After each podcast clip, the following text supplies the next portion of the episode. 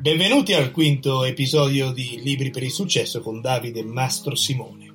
La settimana scorsa abbiamo chiuso il podcast con una domanda che vi ripropongo se non avete ascoltato l'episodio precedente. Se ti mettessi davanti a due scelte, una, avere 3 milioni di euro in mano in questo istante, o un centesimo al giorno per 31 giorni, che però duplica il suo valore ogni giorno, che cosa sceglieresti? Se vuoi rifletterci un attimo, ferma il podcast perché la soluzione a questo quesito introduce il libro e il concetto di oggi, ovvero sia l'effetto composto, libro di Darren Hardy. L'autore è un famosissimo coach americano, stile Tony Robbins, spesso infatti lo cita e cita anche il suo mentore, che poi è lo stesso di Tony Robbins, il famoso Jim Rohn. Ci introduce a questo concetto, un concetto quasi magico.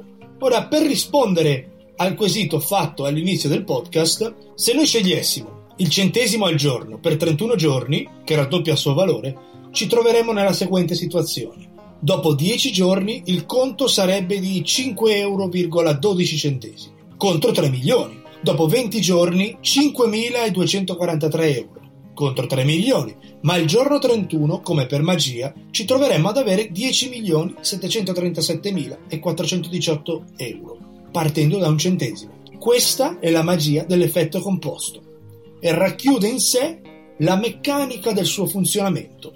All'inizio i risultati sono pressoché inesistenti, poi arriva un punto che esplodono in maniera esponenziale. L'effetto composto è il meccanismo che ti porta ad avere enormi ricompense grazie alla ripetizione di piccole azioni e scelte intelligenti che facciamo tutti i giorni, ogni momento.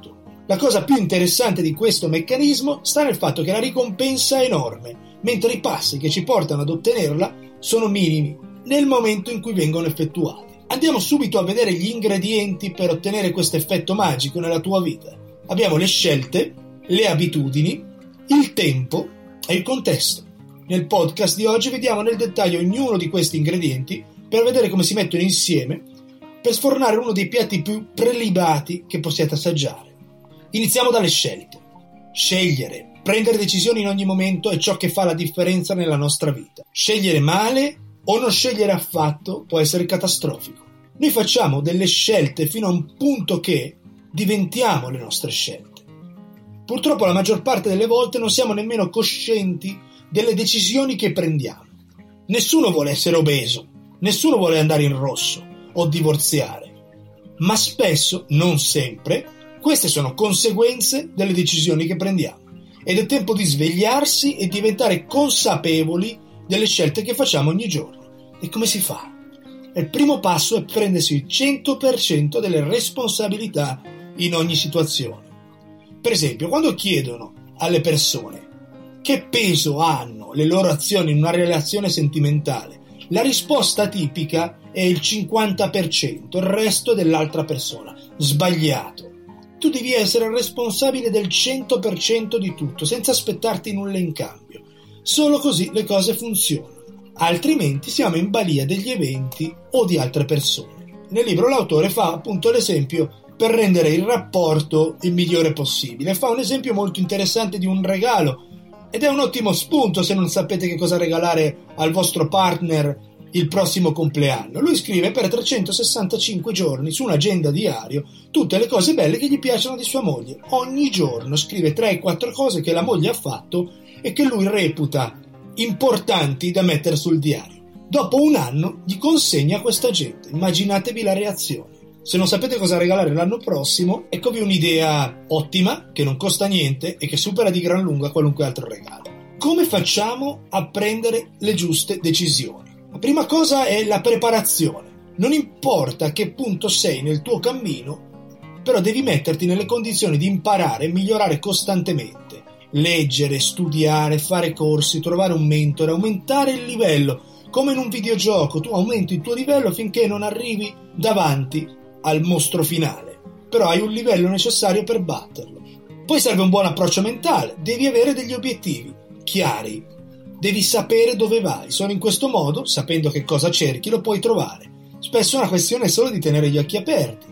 Poi serve un senso delle opportunità. Se tu sei pronto, se ti sei messo sul giusto livello mentale, le opportunità arrivano. sarai in grado di vederle perché sono conseguenza di quello che hai fatto. E poi quando arrivano serve l'azione. Se fai tutto questo processo e poi davanti all'opportunità non ti muovi, non è servito a niente, devi agire. Senza l'azione non succede nulla. Quante persone poi si trovano davanti a opportunità che non colgono e si pentono per tutta la loro vita. Per essere pratici, non importa cosa sia accaduto o come siete messi in questo momento, iniziate a prendervi le responsabilità, il 100% delle responsabilità di qualunque cosa che fate. Se qualcosa non va bene, non è al 50% colpa vostra, è al 50% dell'ambiente o di un'altra persona. Prendetevi il 100% delle responsabilità e cominciate a agire di conseguenza. Volete migliorare magari la vostra salute fisica, la vostra salute finanziaria o la situazione sentimentale in cui siete? Fate un salto in più e cominciate a fare delle azioni complementari a quelle che facevate prima per prendere la responsabilità totale di quello che sta accadendo. Ogni azione conta. E ricordatevi una cosa, le cose più semplici da fare sono anche le cose più semplici da non fare. Quindi come esercizio per questa prima parte del podcast per le scelte, segnati su un quaderno, per esempio, se vuoi migliorare la tua area finanziaria, ogni euro che spendi al giorno e perché, senza scuse, senza tralasciare nulla. Ogni singolo centesimo che esce dal tuo conto, segnatelo su un quaderno. Per esempio, per tre settimane. È studiato un po' da. ci sono varie correnti psicologiche che dicono che se fai una cosa per 21 giorni più o meno ti rimane in testa. Ecco, per quello le tre settimane. Fallo per tre settimane io ti consiglierei di farlo per un mese, così vedi più o meno quello che ti entra e quello che ti esce. Perché prenderai coscienza, diventi consapevole di quello che spendi e molto spesso ci sono delle sorprese lì, non ti rendi conto mentre lo fai di quanto spendi per magari un caffè. Se tu hai l'abitudine di fare colazione al bar e magari fumi anche, tu calcola che spenderai 7-8 euro al giorno. Immaginati una media di 7 euro al giorno per un anno su 2500 euro per 20 anni su più di 50.000 euro. Quindi magari una scelta che oggi ti risulta poco costosa e dici, bah, sono solo 7 euro, tra 20 anni hai 50.000 euro meno. Ecco, questi sono esempi un po' estremi. È normale che tutti prendiamo il caffè fuori, però cerca di capire nella tua area finanziaria quali sono le cose che potresti magari ridurre, togliere o cambiare. Il segreto è iniziare adesso, perché magari tu hai 30 anni e, sono 10 anni che potevi già aver fatto una cosa quindi evita di non farla per i prossimi 10, perché i risultati nell'arco di un tempo così lungo sono incredibili. Il secondo ingrediente sono le abitudini. Aristotele l'ha detto, siamo quello che facciamo ripetutamente. Le nostre abitudini incidono in maniera critica nel nostro cammino, diventano gesti involontari dopo un po' di tempo, neanche te ne accorgi. Ricordati che nasciamo con un istinto, non con delle abitudini. Le abitudini si possono cambiare. Il problema è che spesso la gratificazione istantanea, anche se minima, sovrasta una gratificazione maggiore nel tempo. Tu preferisci fumarti una sigaretta adesso perché non è una cosa così grave, però magari tra dieci anni devi cambiarti tutti i denti o avrai dei problemi polmonari. Questo è il punto. Se tu sposti la rotta di un aereo di un 1%, neanche te ne accorgi all'inizio che si è spostato perché è minimo il cambiamento. Ma se devi andare da Milano a Roma, ma che finisci in Sardegna e invece di mangiarti la matriciana ti mangi la fregola. Come si fa per cambiare? Devi avere un motivo, un perché. Non pensare al come cambiare, pensa al perché cambiare le abitudini. Ti aiutano queste cattive abitudini a raggiungere i tuoi obiettivi? Guardate che non è una questione di forza di volontà. Ah, guarda quello, che forza di volontà ha smesso di fumare. Si smette di fumare se hai un perché. La gente smette di fumare magari perché gli arriva un bambino, o smette di fumare perché si spaventa, perché gli succede qualcosa. La maggior parte delle volte cambiamo abitudini non grazie alla forza di volontà, ma grazie alla motivazione, al perché. Il punto è avere un senso. E abbiamo visto nel podcast numero 3 come si trova un senso nella vita. Se non ce l'hai, sarai schiavo di qualunque abitudine. È una cosa che si vede spesso. Chi ha degli obiettivi, chi ha un perché, ha delle mete, va come un razzo e batte anche chi ha più talento. Perché la persona talentuosa, se poi non ha della costanza, della disciplina, non va da nessuna parte senza sforzo e dedicazione. L'abitudine di fare le cose giuste tutti i giorni. Se non ci metti tutto te stesso non ci arrivi all'obiettivo. Pensate a tutte queste cazzate della legge d'attrazione, ecco, non è che se tu pensi e desideri di essere milionario, diventi milionario solo pensandoci, per quello a me dà un po' fastidio, è un'opinione personale, perché non include il fatto che devi lavorare come un pazzo per arrivare ai tuoi obiettivi. Non basta pensarlo e desiderarlo. Il cervello non funziona così, siamo bombardati da stimoli e il cervello l'unico ruolo che ha è quello della sopravvivenza, pensa solo a quello. Quindi la maggior parte di questi stimoli li filtra, non è che se tu pensi qualcosa poi il cervello si programma per arrivarci. Devi lavorare su questa cosa. Pensa a quando decidi di comprare una macchina, vedi diversi concessionari, scegli la tua marca, scegli il modello, scegli il colore, fai tutta una serie di valutazioni e processi, uno studio, un'investigazione. Cosa succede poi? Che quando vai in strada comincia a passarti davanti costantemente la macchina che tu vuoi comprare. Però non è che quella macchina prima non era lì, sempre è stata lì, solo che ora il tuo cervello è programmato per vederla. E cominci a vederla. La stessa cosa succede con i tuoi obiettivi. Tu decidi che cosa vuoi, inizi a lavorare per andare verso quell'obiettivo e poi il tuo cervello comincia a vederlo. Mettiamoci un piccolo esercizio, alcuni spunti anche su questa parte, quella delle abitudini, e alcune strategie pratiche per cambiarle. Il primo esercizio da fare, per quanto concerne le abitudini, è identificare chi o cosa le fa scattare. Per esempio, quando sei con un particolare gruppo di amici o di persone, bevi di più, o diventi più imbecille, o fai dei pettegolezzi con quella determinata persona quali sono le situazioni che fanno scattare certe abitudini. Rifletti su che cosa faccia partire l'istinto di una determinata azione, diventa consapevole ed eliminala. Secondo, fai pulizia. Se vuoi dimagrire, fai sparire i biscotti dalla credenza. Se vuoi smettere di fumare, non tenere un pacchetto nascosto in casa. Elimina tutto quello che gira intorno a una cattiva abitudine. Se ce l'hai a portata di mano, finisci per cedere. Terzo, sostituisci. Pensa a un'abitudine cattiva e a come puoi sostituirla con una migliore. Se per esempio bevi sempre bibite gassate o zuccherate, non vuoi più berle ogni giorno, sostituiscile con un bicchiere d'acqua e limone, per esempio. Se fumi, magari mettiti in bocca una cicca. Cambia un'abitudine cattiva e rimpiazzala con una migliore. Quarto, scegli il tuo tempo. È come farsi un bagno in un torrente ghiacciato. C'è chi si lancia a bomba e c'è chi invece, come me, eh, mette il corpo a pezzi, prima metti i piedi, poi le ginocchia, poi arrivi al punto critico delle palle e poi via dicendo ti butti dentro. Togliere un'abitudine è difficile, immaginati che se hai fatto una cosa per vent'anni, non è che poi prendi e il giorno dopo smetti di farla, a meno che non hai un motivo per far sì che questo succeda. Puoi passare progressivamente, per esempio, da 20 sigarette a 15 la prima settimana, poi scendi a 10, a 5, a 3 e poi smetti. E poi c'è un'altra cosa, devi capire chi ha il controllo della tua vita. Prova a prenderne il controllo perché se tu hai un vizio ed è il vizio che ti controlla, chi è più forte? Tu o il vizio? Immaginati che bevi tanto caffè, decidi che per un mese smetti di bere caffè, elimina un vizio per 30 giorni, magari nei tanti, togliene uno, dimostra a te stesso che non sei uno schiavo di quel vizio, ma sei chi è in controllo. È tutta una questione di iniziare da subito, senza aspettative, né pensando di avere dei risultati immediati.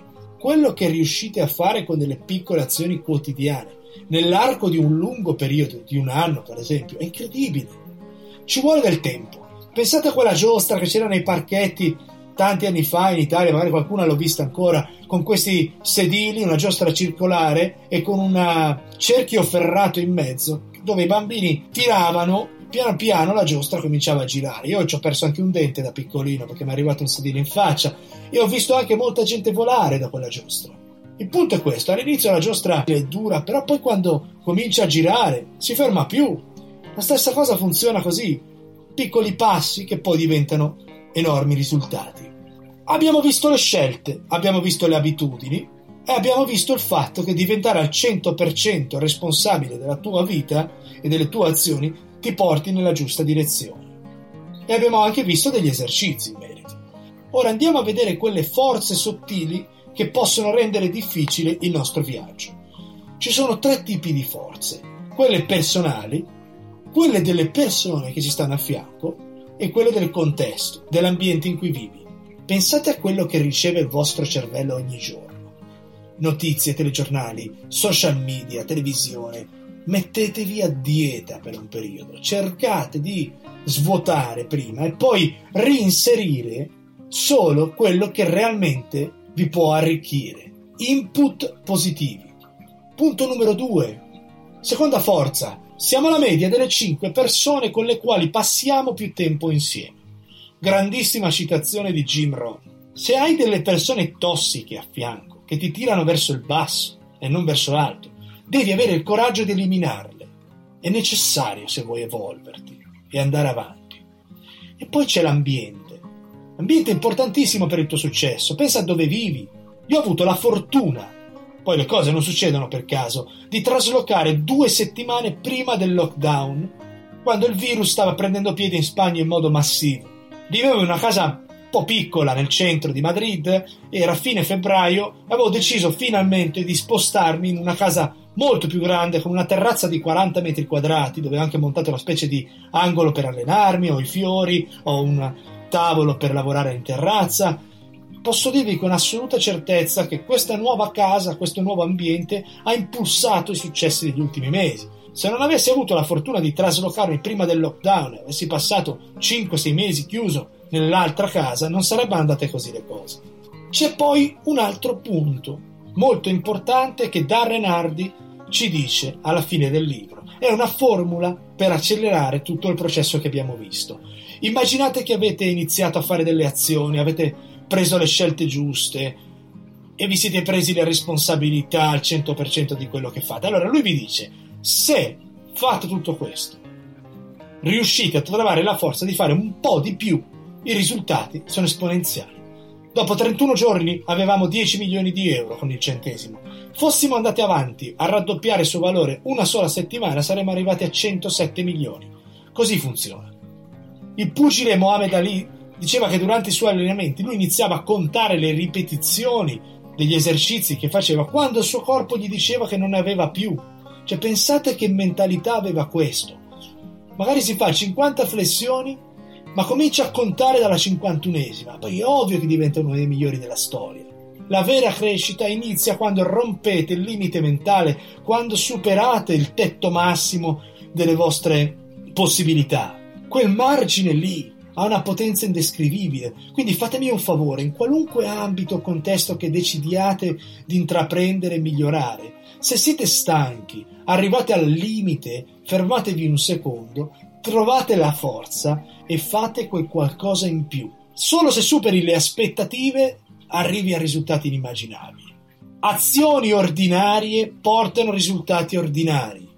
Azioni straordinarie portano risultati straordinari. Il mondo non vi aspetta. Se siete fermi, cominciate a camminare. Se state camminando, cominciate a correre. Oggi finiamo qua con questo libro di Darren Hardy, L'effetto composto. Vi lascio con una piccola domanda che introduce il podcast e l'argomento della prossima settimana. Immaginati di essere al telefono con un sequestratore che ti chiede un riscatto per un ostaggio.